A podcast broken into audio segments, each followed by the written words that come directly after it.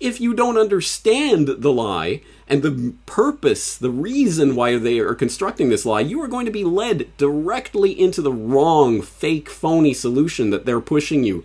They're pushing society into. That's the point of this. And people who want a convenient lie, uh, that that really annoys me. You're listening to the Corbett Report.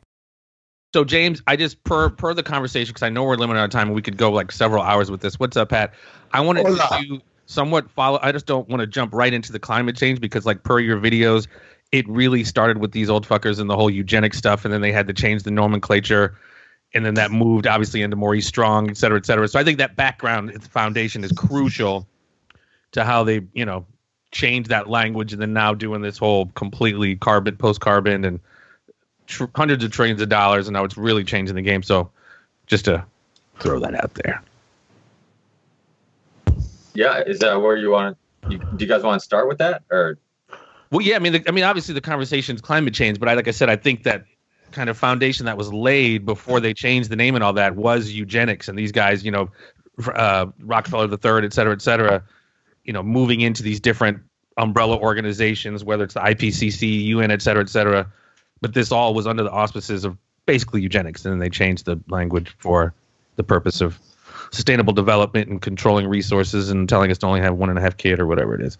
yeah, we, we could expand on that because I think people who might be familiar with eugenics and might be familiar with climate change might not know where where's the relation, where they? Well, that's what James going to kind of bridge that gap. But I'm just saying, since we don't have as much time as probably we would like, I'm just I just want to make sure we hit those those particular follow it kind of chrono- chronologically. How much time would you like? We only got like f- about 50 minutes, 45 minutes with James. He's got a hard out, Oh, okay, okay. so, I like I like uh, how you blurred out the background. I've done that with my. It actually looks pretty cool. that's what I was just telling them about you because if they want to hit you, they got you know I'm going to be in Sioux Falls, 426, Vail, Colorado, five three. All right, ready to go. So James, do you want do you want to talk? I, you knowing so much, James, is almost a gift and a curse because we always go to you for guidance. It's always like, hey, James, want to expand on this because we're going to do a shitty job doing it, and you're going to do the best. Uh, you know, give it the the best. Uh, I guess you know. Get We fill in the gaps. In- We fill in the gaps. yeah. It is a curse because I've got this much information and trying to squeeze it out of this mouth hole in a Yeah. logical uh, way is extremely difficult. So the first thing I'll do is just recommend people if you haven't yet, please go to corbettreport.com slash big oil. That is my how and why Big Oil Conquered the World documentaries, which is the big, big, big overview picture. It's one of the most important things I've ever done, so if you haven't watched it yet, or listened to it yet, or read it yet, shame on you. It's 100% for free, and it represents essentially a decade of research, um, trying to distill it into a narrative that I hope makes sense. But yes, this narrative takes us essentially from the 19th century and the development of the oil industry into the current day and age of climate change hysteria into the future of technocracy. And these are all related items, and there's some very extremely important historical lin- linkages that we can paint between this. And uh, so one of them is the concept of eugenics, which, for people who don't know, late 19th century, basically the British gentlemen scientists of the time decided that, you know what, I think we are the natural rulers of the world because our genetics make us that way. And genetics was, well, gene had not quite been uh, discovered by that point, but the, uh, the principle of hereditary uh, traits being passed on was starting to be developed by Mendel and others looking at pea pods, and they said, well, pea pods, humans, it's the same thing. And and yeah, genetic traits, well that must include the fact that poor people tend to have poor children. Why? Because they have bad genes, of course. And rich people have rich children because we have the superior genes and we're designed to rule over you. So this was a mindset that was uh, that took off in the late 19th century, developed in the early 20th century. It started in England, it moved over to America in the early 20th century. Um, uh, Charles Davenport and people like this were propounding it, and it became exceptionally popular. It was the rock star super science of the early 20th century in a way that we can't fathom unless we put it into the current 21st century context. Basically, it was the climate change science of the early 20th century. Everyone who was anyone had to at least mouth the words, oh, eugenics, oh, we must be concerned about these poor people breeding too much, and how do we get the, the best people to breed together, the rich? Um, that was the concern of everyone who was anyone at that time.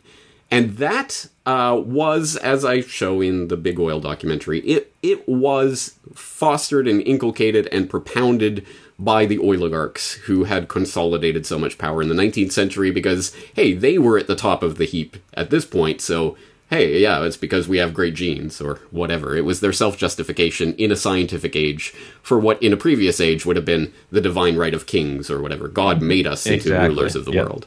Now it's the Kardashians and the Jenners.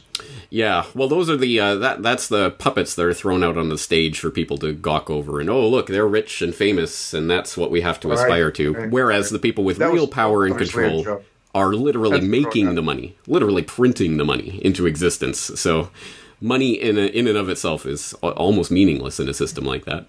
Um, it's just points on the scoreboard, as it were. Um, but uh, so we have to understand those roots because throughout the early part of the 20th century, as I say, it developed, and everyone who was anyone was writing about it and talking about it and thinking about it. There was entire scientific societies dedicated to the study of eugenics and how do we how do we limit the the poor population and and how do we foster the rich population and going as far as creating steril- sterilization laws in the 19, early 1900s. This was a laws. the- huge part of the story case. In the United States, in a number of countries, uh, even here in Japan. I think I remember reading recently the last sterilization took place in the 1990s. Was it here or in Alberta? Anyway, They're sterilizing. No, they're sterilizing people in Africa now with the. they um, certainly are, but I mean the on the books, on the records, we are going to sterilize you kind of things, not this the programs that they are still running on the entire human population. Given, I mean, the fact that sperm counts have dropped 50% in the past half century. Yeah, you think there's some sort of sterilization program going on? I think so. Anyway, but the on the records books uh, on, uh, of sterilization programs that was passed in many states in the United States um, for my American friends out there um, was an exceptionally important part of that program. But that eugenics movement that started in Britain was fostered in America. Uh, got taken up in Germany and got mixed up with some other kind of Aryan pure race ideas, and you know the, those Nazis kind of made it look like a bad thing. Oh, damn them! They made, they made eugenics sound like a bad thing, and everyone equates now eugenics with Nazis. So we have to drop that word. And the eugenicists were explicitly aware of this. They wrote about it openly, talked about it in their journals and in their conferences at the time. Eugenics is a dirty word. We have to change the name. I mean, we're not going to change the idea. The idea is, is still exactly the same. We need to sterilize and limit the poor population. We need to foster the rich population. But we can't say that openly anymore. So, Which what by are we gonna do? 1945, 19, by 1945, uh, 400,000 Germans were sterilized. So they were well on their way. Well, and the ones that the ones that are able to reproduce, you just Planned Parenthood the hell out of them, right? Exactly right. And Planned Parenthood, with Margaret Sanger, who was a eugenicist, talked openly about it, uh, well documented. But now we hand people awards, the Sanger Award for being, you know, a brave woman or whatever it is, to people like Hillary Clinton. Yay! So it's all it's all this rich tapestry that most people that has been deliberately precluded from our education. No one learns about eugenics anymore. I was I remember a decade ago talking to a person here in Japan who I'd met who had studied I think to the master's level in genetics. And I was so I, I broached the topic of eugenics, and he's he literally had not even heard the word eugenics before. That's How's that Now- possible? And that's he's a incredible. That's horrific. But this is the master's level wait, wait. education. He's a genetic. He's a geneticist and hadn't heard of eugenics. He literally Wow. asked me, "What's eugenics?" Well, I- I recommend this is this is have- the state of education at this point.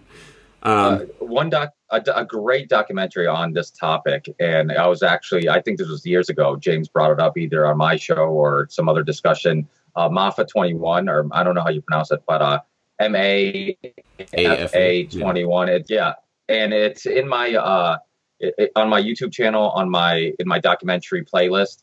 It's an amazing documentary. I put all these doc. It's amazing how many of these documentaries get pulled. I, I have this playlist on on YouTube where I have a bunch of free documentaries on YouTube, and I'm always adding stuff. And people are always hitting me up. They're like, "Hey, a bunch of stuff's missing. A bunch of stuff's missing." And it's like every time I go in there, it says deleted, deleted, deleted. You know, video, and uh, and that's one of them that keeps uh, disappearing. And and I uh, Imagine that. finding other sources. But it's a it's a great. I mean, it really goes into how eugenics really was just a bullshit science that was used to justify racism, basically, you know, and or classism. you know, Racism, classism, both. any Classism, any yeah. ism that propounds the status quo and the rich who are already in charge of the system. Um, but the point of this, in terms of the climate change debate, is that, as I say, in the 50s, they were openly talking about how do we make eugenics into crypto eugenics, eugenics by another name. And the first uh, idea that they hit on was population control. That was the moniker that they, they, they embraced. And so you get uh, J.D. Rockefeller III and the Population Council. Literally, I mean, again, the oligarch families literally fun- founding and funding these organizations into existence. Um, and the Population Council was, of course, concerned about overpopulation in these uh, third world countries, too many poor people. We need to improve life, of course. And uh, this always takes the form of, as you mentioned, uh, steriliza- covert sterilization programs in Africa and India and other places, sometimes quite overt. But anyway, this is the, the form it Igoe, takes. St. Louis. Sorry. Pruitt Igoe, St. Louis. It's a community here in St. Louis that had biological and chemical testing on it as well as sterilization. Yeah.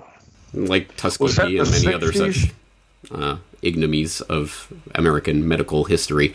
Um, but the point is, from that point, it started to merge with the environmental movement, which was really getting going at that time. You have, uh, was it Rachel Carson, The Silent Spring, and, and things like this. We're fostering an awareness of ecosystem, and we're part of a planet, and you know it's a life support system for the planet, and we have to balance it the crypto eugenicists latched onto that. Um, un- I mean, for one thing, reading the tea leaves, seeing which w- direction the wind is blowing, people are involved, and interested in this movement. It has that kind of grassroots feel to it. But you have literally the World Wildlife Fund and these other the Nature Conservancy, these big groups that uh, were extremely well funded because they were founded by the literal card carrying eugenicists of old, literal eugenics society heads, and uh, people like um, uh, uh, uh, not Julie, uh, not Aldous Huxley, Julian Huxley. Anyway, Yeah, UNESCO, UNESCO, UNESCO uh, literally on uh, helped found WWF along with, of course, the British royalty and uh, Dutch royalty and others behind Royal Dutch Shell, for example. I mean, again, it's literally the oligarchs, literally the eugenicists becoming the environmental movement and pushing Well, yeah, that you into have the. to you have to you have to put sheep's wool over the over the evil plan. Of course. I mean that was Of course, this obvious. is an important point. Just because they took over and and managed and steered this environmental movement doesn't mean that environmentalism or being concerned about the planet is a bad thing. No, on the contrary, it means that is a natural human tendency. We want to take care of the planet, and they're going to use that urge by dir- misdirecting that urge into unproductive ways or uh, counterproductive ways, like the modern environmental movement, which does not talk about genetic modification, it does not talk about EMF and wireless radiation and these types of extremely important environmental concerns. No, it is 100% carbon dioxide. Not even greenhouse gases in general, of which carbon dioxide is a tiny fraction. No, carbon dioxide is almost exclusively. And why is that? That is because it is the choke point of the industrial economy. If you want a developed industrial economy, you need carbon to produce carbon dioxide at this point. So if you can demonize that, you demonize the entire economic st- system as it stands. That is the underlying economic basis for the crypto eugenic movement that is this hijacked environmental movement. And that's leading us into technocracy, the world of the future, where everything will be cracked down on to the point where all of our energy will be controlled and actually used as a currency. That is where this is going. Energy. But before we be a jump into technocracy, though, I want to make sure we cover cats like because, like you said, under the auspices of these certain organizations, UNESCO, IPCC, et cetera, et cetera, you have all these kind of umbrella organizations, and somebody who was hugely, hugely a part of that was a gentleman by the name of Maurice Strong. If you can break down a little bit who he is and how he was has been huge as far as, far as facilitating this agenda. If you just read the basic biographical breakdown of Maurice Strong, there is no way that you cannot be a little bit overwhelmed. Like, how on earth did this happen? A junior high school dropout He was from a poor family in rural Manitoba that uh, was suffering from the Great Depression when Strong was born. And he went on to uh, organize the Stockholm Environmental Conference, found as the founding director of the United Nations Environment Program. He was the Secretary, Secretary General of the Rio Earth Summit. He was the founder of the Earth Council and the Earth Charter Movement, the chair of the World Resources Institute, commissioner of the World Commission on Environment and Development. I could go on and on. Like you can literally go on for paragraphs just citing his various titles and, and uh, positions. And oh yeah, one other thing he was a self-made mil- self-made millionaire uh, by his ni- uh, or late 20s in the oil patch in Alberta. Uh, with a lot of help from Rockefeller and Rockefeller Associates at Standard Oil. Oh, huh. Wow, strange. A literal oil man who made his wealth in the oil trade is the person who is one of the leading lights of late 20th century environmental movement. Isn't that strange? Doesn't that ring any bells for anyone or make any sort of alarm noises? It does for me, and it should, because the more you look into Maurice Strong, the crazier the story is. Not even talking about his aunt Anna Louise Strong, who was this communist who consorted with uh, Lenin and uh, and Mao. She ended up in China, where Maurice Strong ended up at the end of his life as he was disgraced in the oil for food scandal and with Iraq and all of that. That's that's all another crazy sidebar to this story. Although obviously some important points in there to be made. But Maurice Strong and his shepherding of this environmental movement into this international organization or organizations, interlocking organizations, to be presided over by the loving arms of the United Nations under this Earth Charter, which is the, uh, has often been compared. I believe it was either by himself or by Mikhail Gorbachev, who was one of the other um, pen writers of the Earth Charter, uh, compared it to the uh, the Ten Commandments. This is the Ten Commandments for the you know, for the modern age, uh, about all about how the Earth, you know, we have to worship the Earth and blah blah blah. It's, it's craziness. Worship. It's it's well, something craziness. to think about. Like the weird contradiction, like you said, Maurice Strong being the head of uh, Petro Canada while spearheading, you know, basically all of this this climate change conversation. It it really is interesting because something not to overlook, and I kind of wanted to start out with this: how you have so many of these oil oligarchs, these oil tycoons, who have divested trillions and trillions of dollars of the from the oil and put that into this new technology, sustainable development, and technocracy, et cetera. Talk about that if you don't mind. I mean, I don't mean to throw in too much in the in the middle of things, but how these families are already ahead of the game and divesting so much and already invested huge in this new this new evolution. It's an extremely important point because the the oligarchs, as I call them, uh, have known for for some time now that they are hated that the public understands the game, that the game is for control over energy, and that uh, the oligarchs won it in the late 19th century and have been using that power and money uh, for political influence for the past century uh, in various ways. And the public has identified that and understands it. Big oil is a bad thing. That is not a controversial statement with most people these days. But having understood that, well, what is the way to get around that? It is, of course, to lead the anti big oil movement. you get in front of the wave and lead it and again push it in the direction that you want. So now, uh, as you say, big news uh, uh, uh, several years ago, the Rockefellers are now completely divested from oil. And look, they've, they've, they've unloaded billions and billions of dollars and all their shares and things. Well, they might have some some shares here and there, but uh, they're they're mostly diver- divested from oil.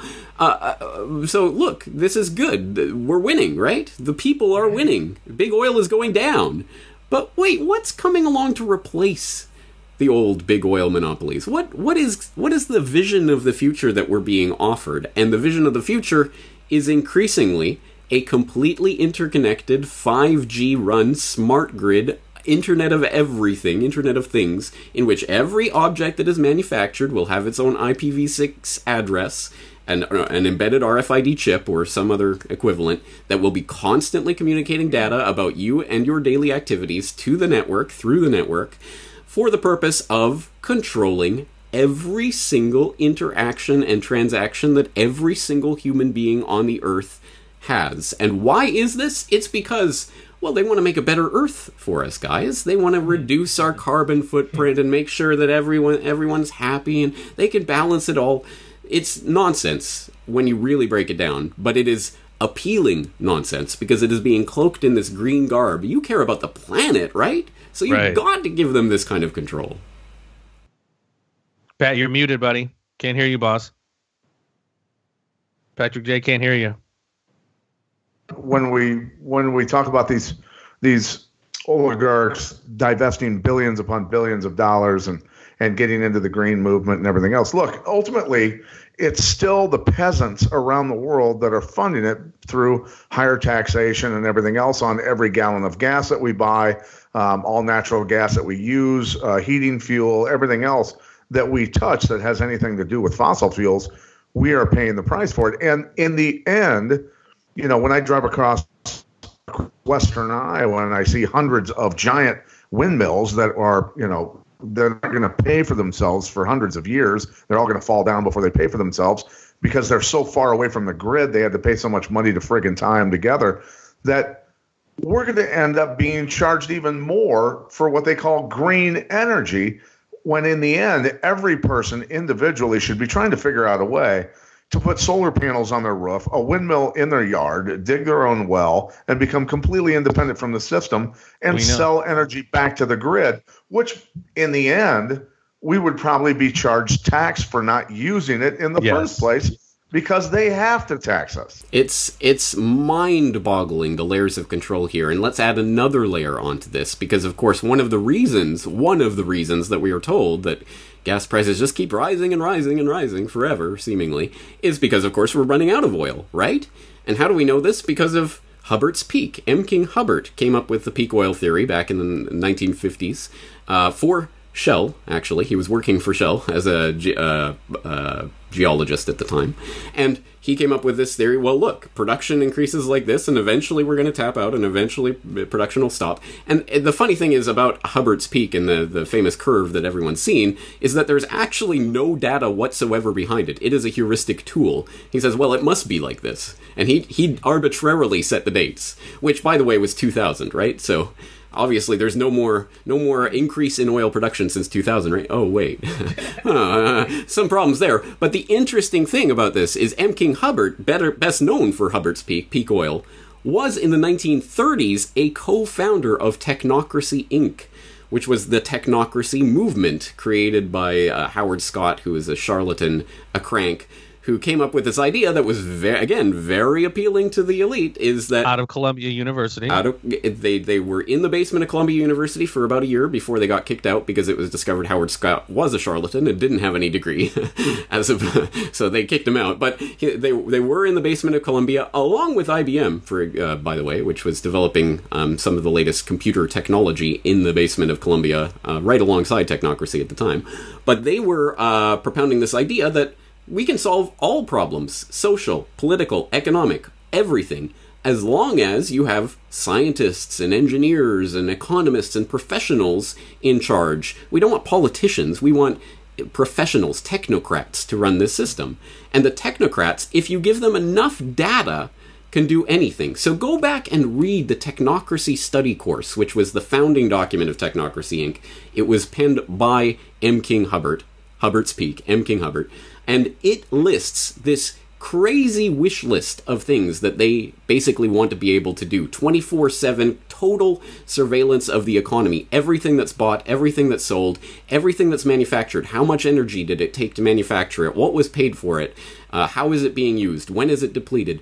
They wanted total surveillance of everything in the world which in the 1930s is total crackpot nonsense. What on earth are they thinking?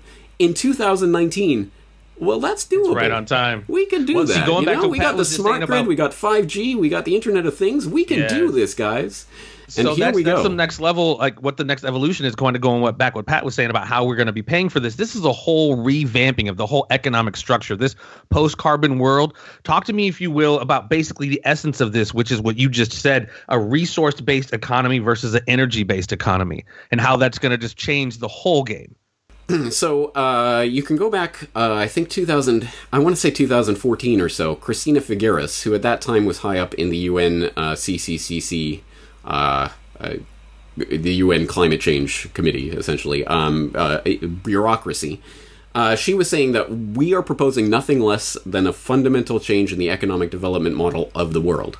It has up to this point, or for the last few hundred years, we've been under capitalism. We are going to, for the first time in human history, deliberately and methodically change that development model. Well, what are they changing it into?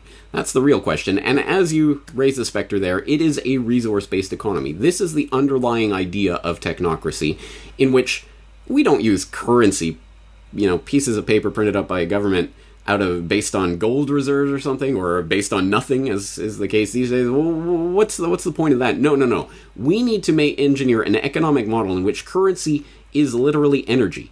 Literally, your currency will be measured in joules, and you will be allotted a certain number of joules per per week, per month, per year, whatever it is, from the techno- the technate, which was the name of the political institution that the techno- technocrats are going to institute. Uh, they, the engineers and scientists and brilliant people, don't worry, guys, they're specialists and they don't have any any agenda or plan other than your self interest, of course. And they're going to decide, okay, this is how much energy we're produ- uh, producing, and this is how much energy we need. So you're going to get this much energy. This is your allotment. These are your credits, and you can you can spend these in the economy any way you wish, guys. Uh, but and like you said, they and they know about that. They know how much credits to issue you by the consumption they've been measuring from this your smart meters, et cetera, et cetera. Exactly, and they would never lie about things like that, right? They would no. never, for, for example, purposefully reduce your carbon rations more and more, or your energy rations, so that uh, you basically have a peasant population under the thumb of these techn- technocrats and the people who are puppeteering them. Never, never. But uh, this is like straight neo feudalism. I mean, this is like it is new... straight neo feudalism. Yeah. This is the vision and of the future. redistribution at the, at a global level. I will I will lay out the vision, the ultimate end vision of the world and the way it would look under this system, which is to have masses of people packed into these dense urban areas in which of course everything is surveilled and controlled 24/7, everything monitored.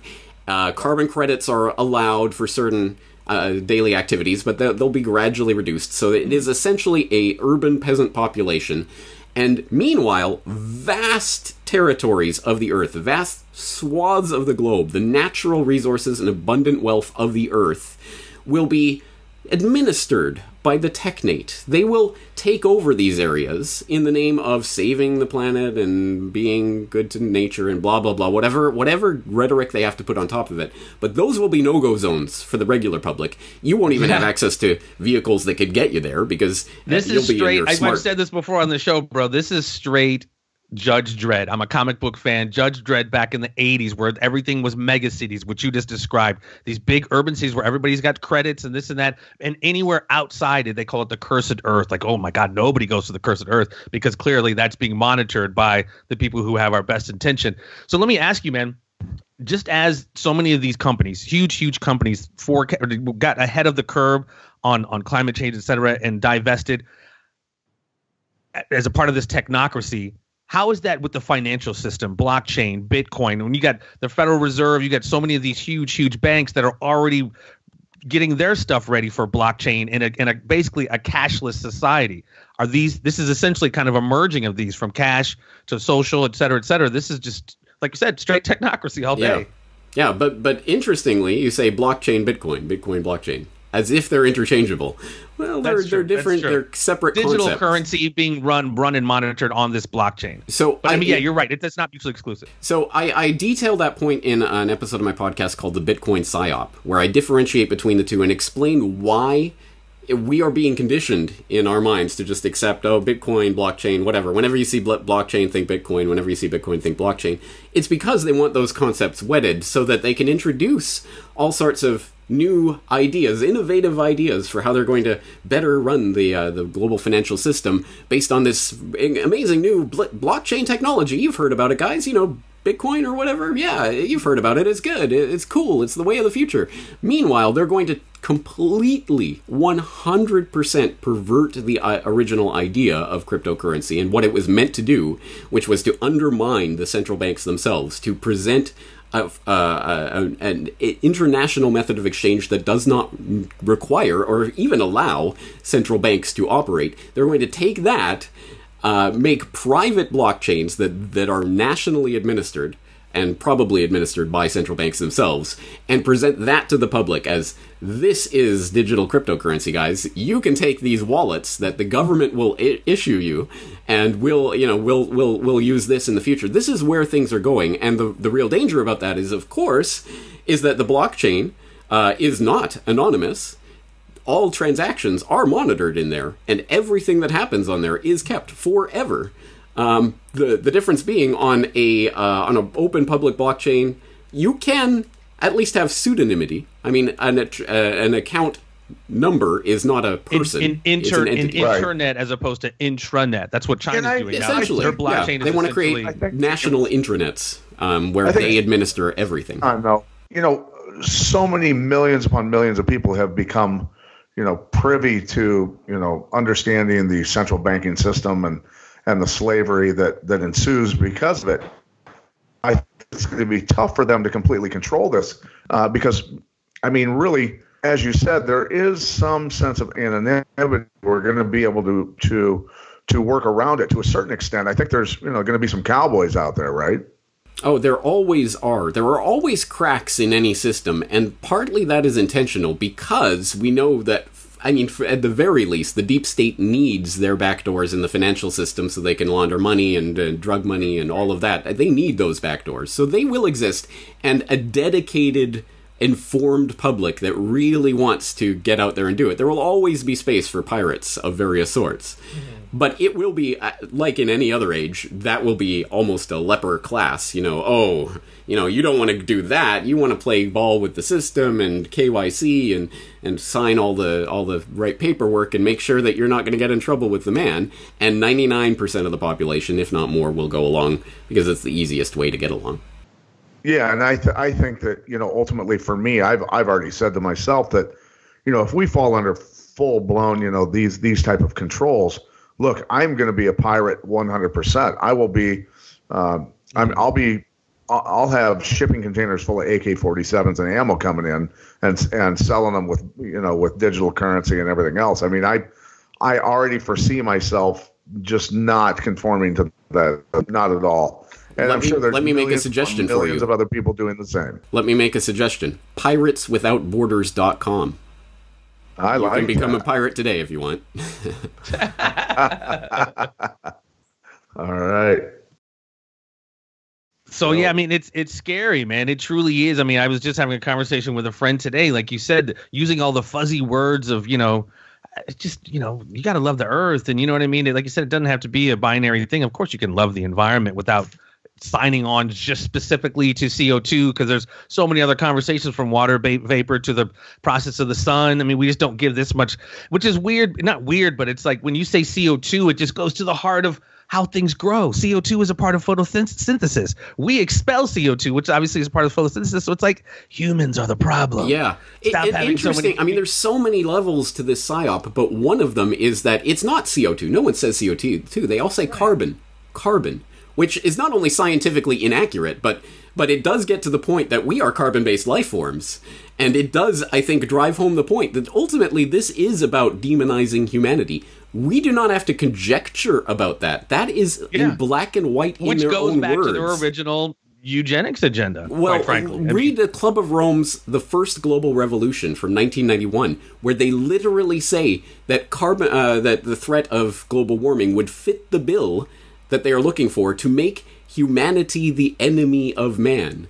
It's a crazy statement out there in black and white in 1991 from the Club of Rome. You can go look up. I bring it up uh, often because I still don't think, you know, one person in a million has heard of it, but it's right there in black and white. They say they want to make humanity the enemy of man and they will use the threat of global warming to do so.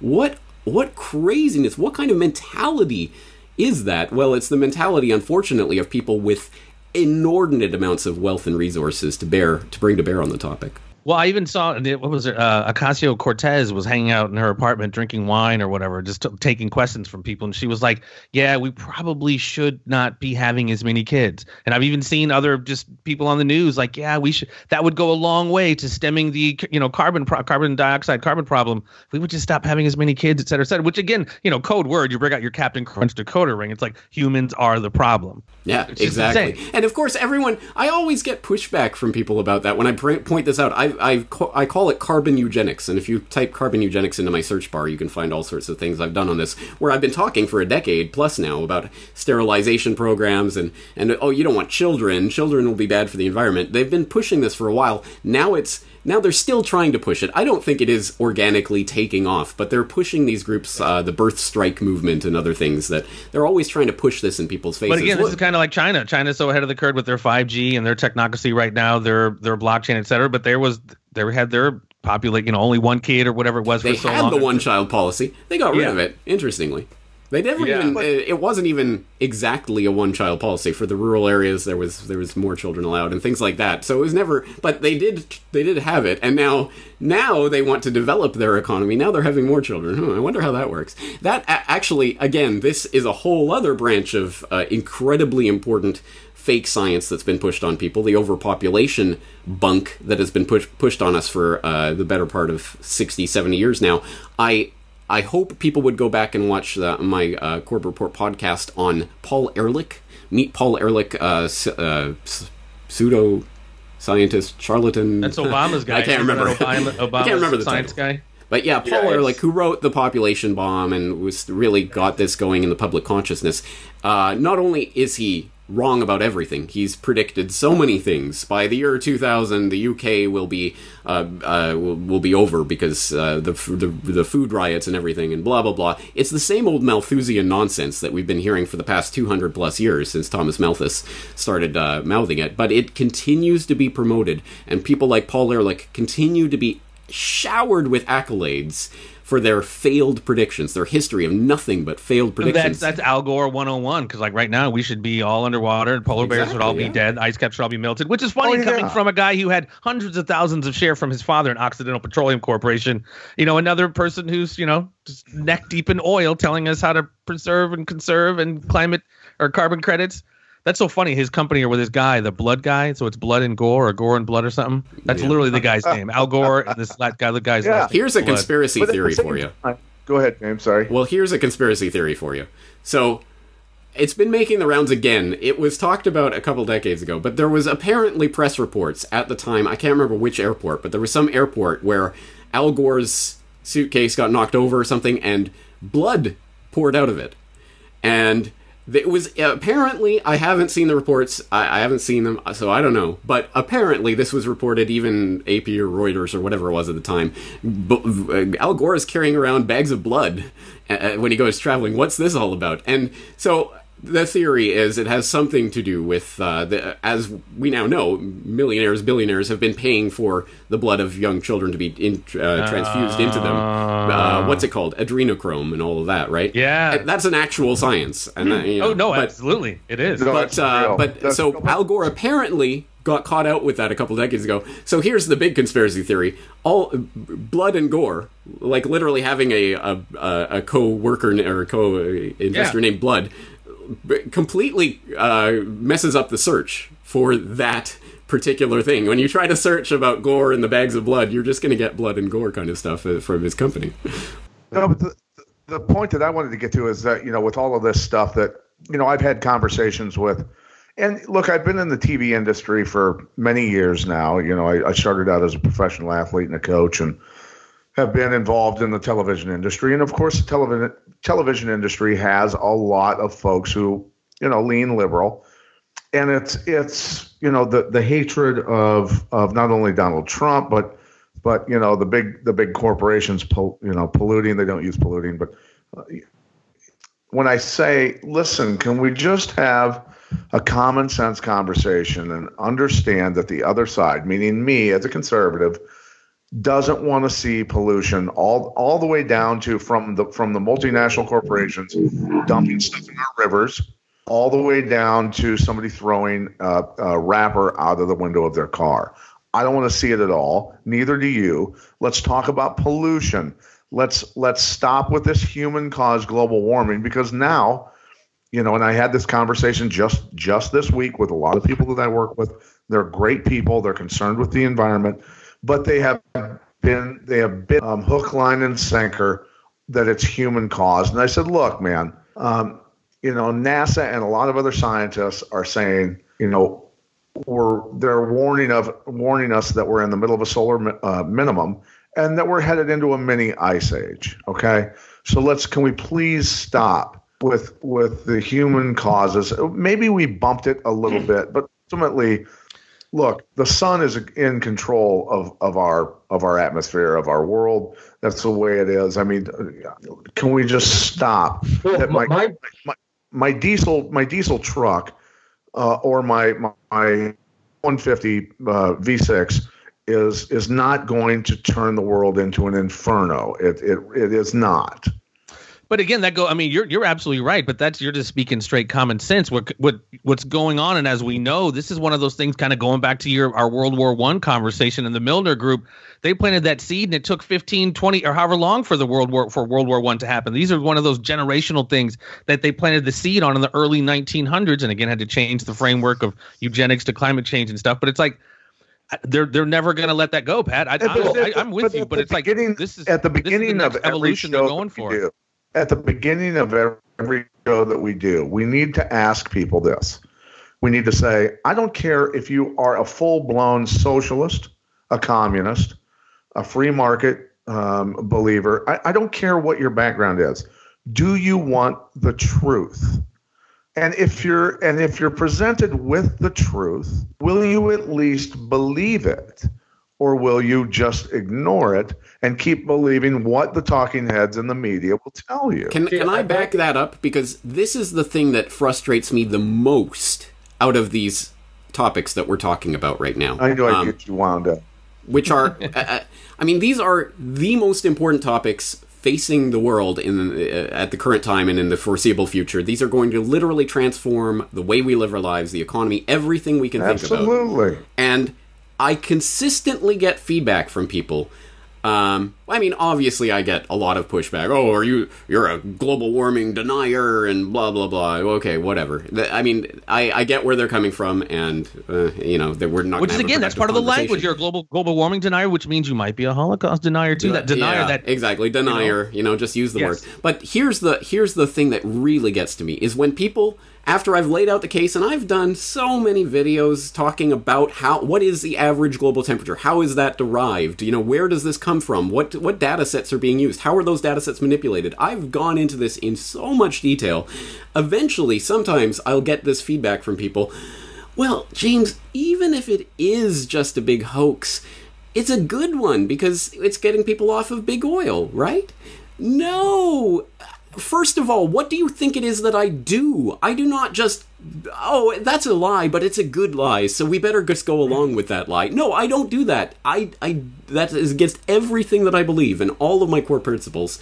And secondarily, if you don't understand the lie and the purpose, the reason why they are constructing this lie, you are going to be led directly into the wrong, fake, phony solution that they're pushing you. Yes. They're pushing yes. society into. That's the point of this. And people who want a convenient lie uh, that that really annoys me. But that again, that's part of the program that takes generations and years and years. You have these like these millennials now who, God bless their soul, they're, they're you know they're of that kind of no. We we just want to genuinely save the earth, not knowing the inside baseball. Going back to what we're talking about, eugenics. They uh, some of them might know, but they can't possibly and still support this and be like, yeah, we're breaking free from from big oil. Like, no, Sorry. dude. Ricky tried jumping in a couple times. Ricky, what what did you have to say?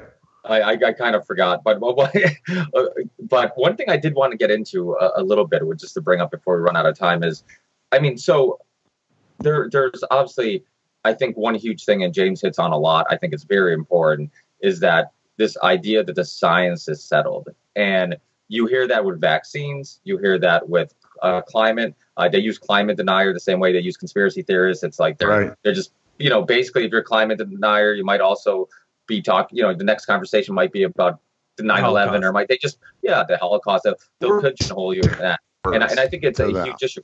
But one thing, you know, I also have a, a, a little bit of, or at least I'm uncertain about if you know, like this thing. I I think the science is unsettled in both directions. I think we're not hundred percent sure the effect we have on the Earth, and we're not hundred percent sure we have any effect. And I think almost anybody who's too confident. I mean, if you look at both sides of the arguments, and and since we've decided to have this uh, this podcast, I've listened to a lot of climate debates. You know, somebody's pro, you know, climate change, or uh, uh, and the other one's a denier or thinks it's a hoax or whatever.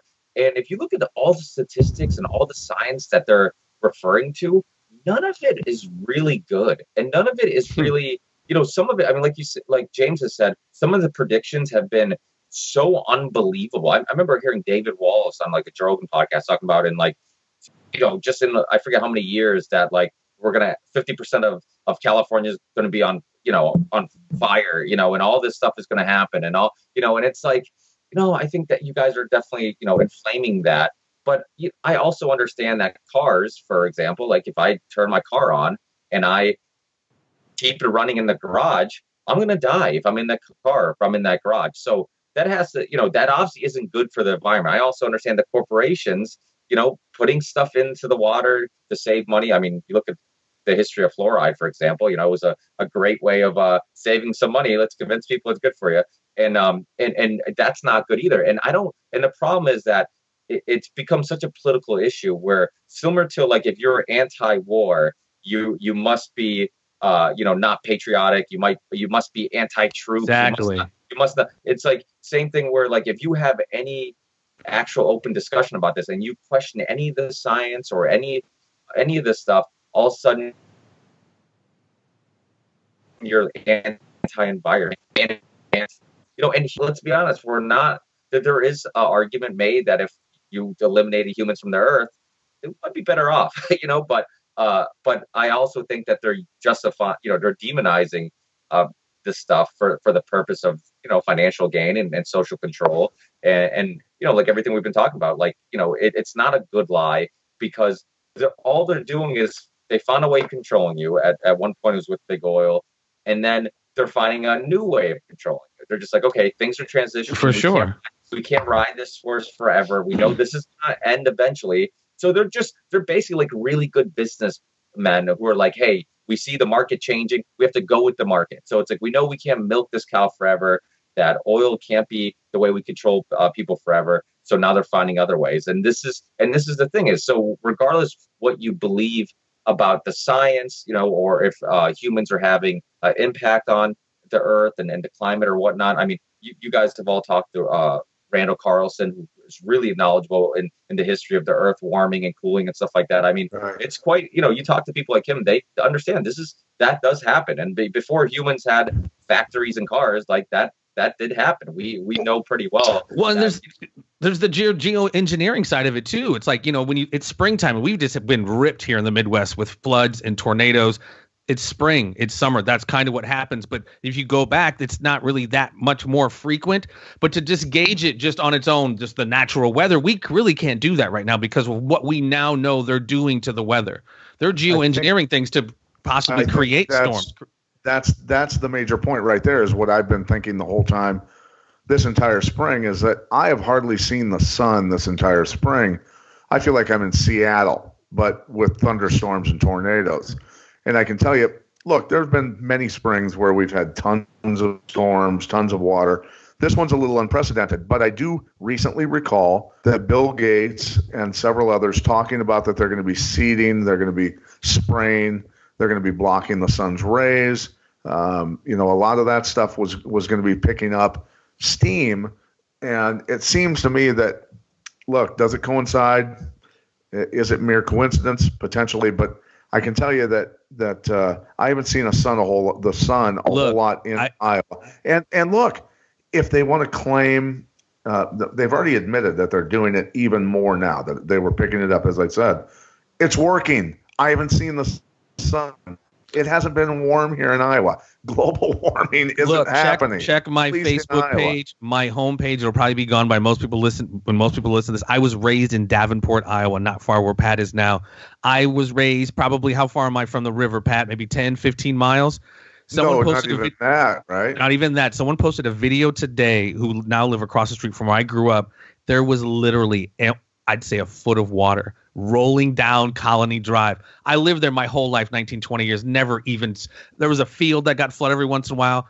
It was an. It was Hey guys, unprecedented. river- I'm sorry. I really, I've literally got to get going out the door here. Um, so Yeah. let me just end with three things, and then you guys can wrap up. One, uh, for geoengineering and its relation to climate change, I would suggest people look at a video I did a few years ago, "Geoengineering: The Real Climate Change Threat."